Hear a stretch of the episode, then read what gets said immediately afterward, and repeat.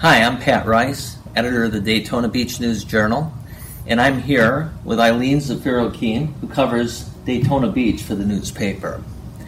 And we're here to just talk briefly about a story that Eileen has written and how it came to be.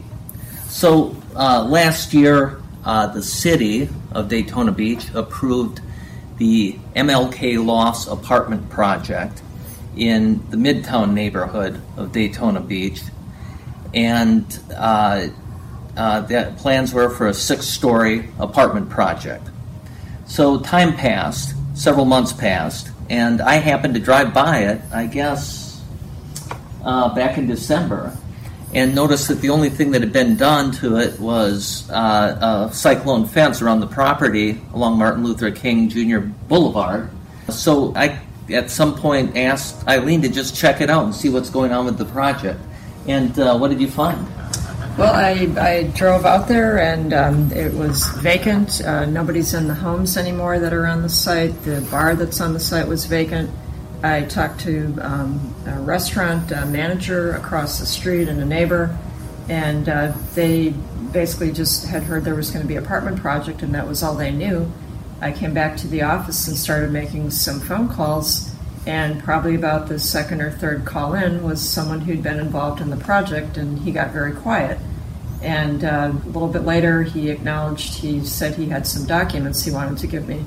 So the documents revealed what nobody has known, that for the last 4 years, there was this deal that was put together, apparently, according to the documents, between Bethune-Cookman University and the developer, Huron Development Group. This had never been discussed, revealed during any public meetings of the Midtown Redevelopment Board, the Planning Board, the City Commission, never in any documents. No one ever acknowledged it.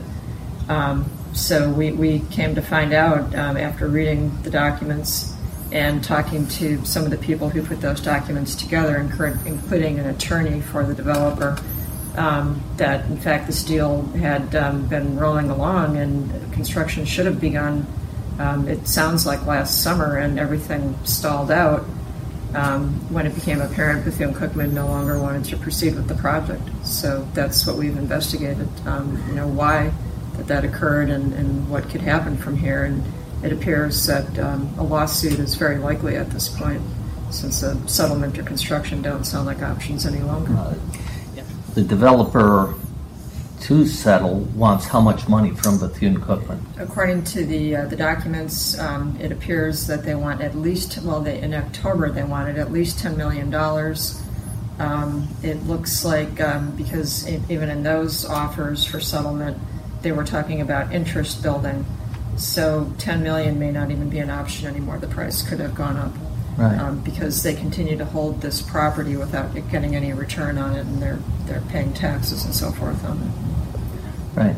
And a couple other things that Eileen found in the project, in the course of the project, were that, according to the university at least, that the Board of Trustees was never made aware of the project by then Bethune-Cookman President Edison Jackson.